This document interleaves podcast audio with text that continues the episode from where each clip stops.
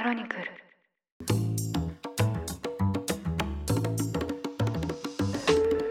おはようございます。3月1日水曜日ニュースコネクト。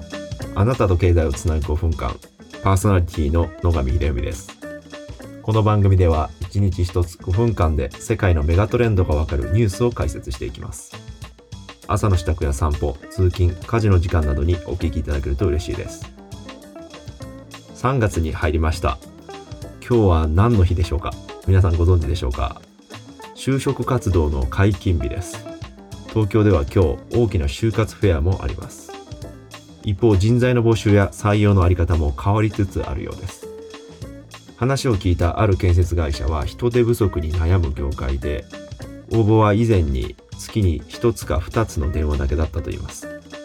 それがある SNS を活用し始めたところ月10件以上の応募が来てコンスタントに採用が今ではできているということです。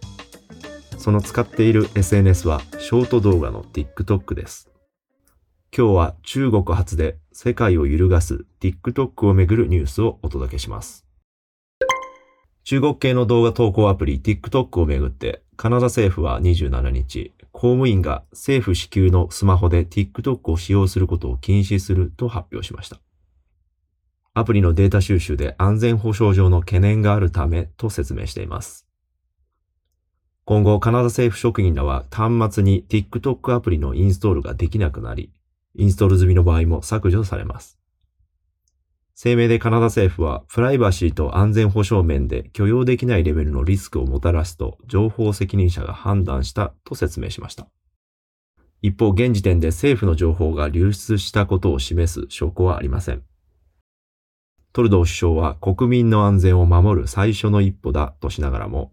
一般的な利用を禁止するわけではないと説明しています。今回のカナダ政府の対応に TikTok 側は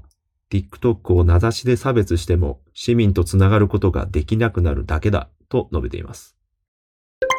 政府による TikTok 禁止の動きは欧米の政府でこの間広がってきました。TikTok は親会社が中国企業のバイトダンスと言いまして、中国政府に情報が漏洩しないかという不安や懸念が日に日に高まっています。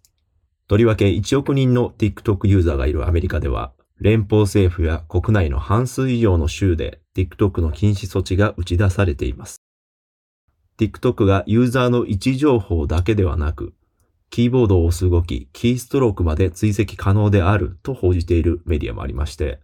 ログイン情報やクレジット番号、パスワードといった重要な個人情報が漏れる恐れがあるというのです。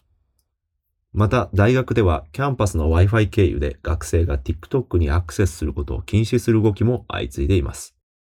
共和党議員がアメリカ国内での TikTok の使用を全面的に禁止する法案を提出する中、中国製の気球がアメリカ上空を通過したことで懸念や不信感はさらに高まっています。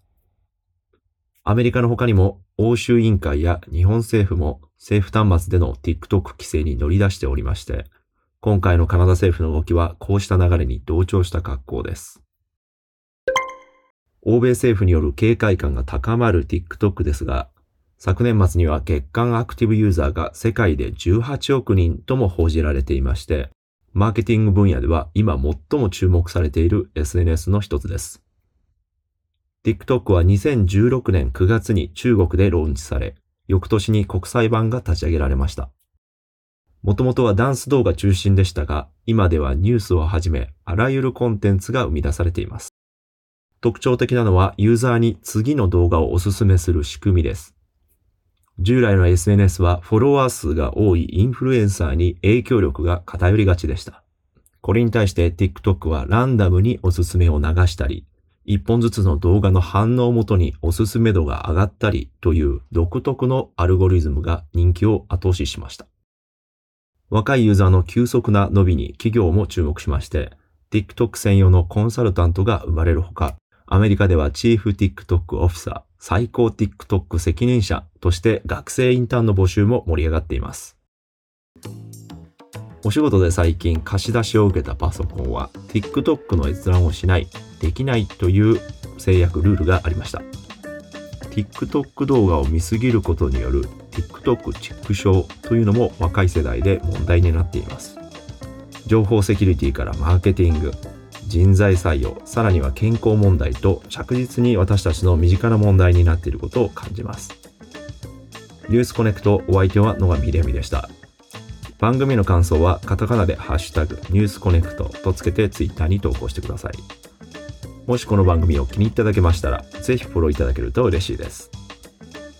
それでは、良い一日をお過ごしください。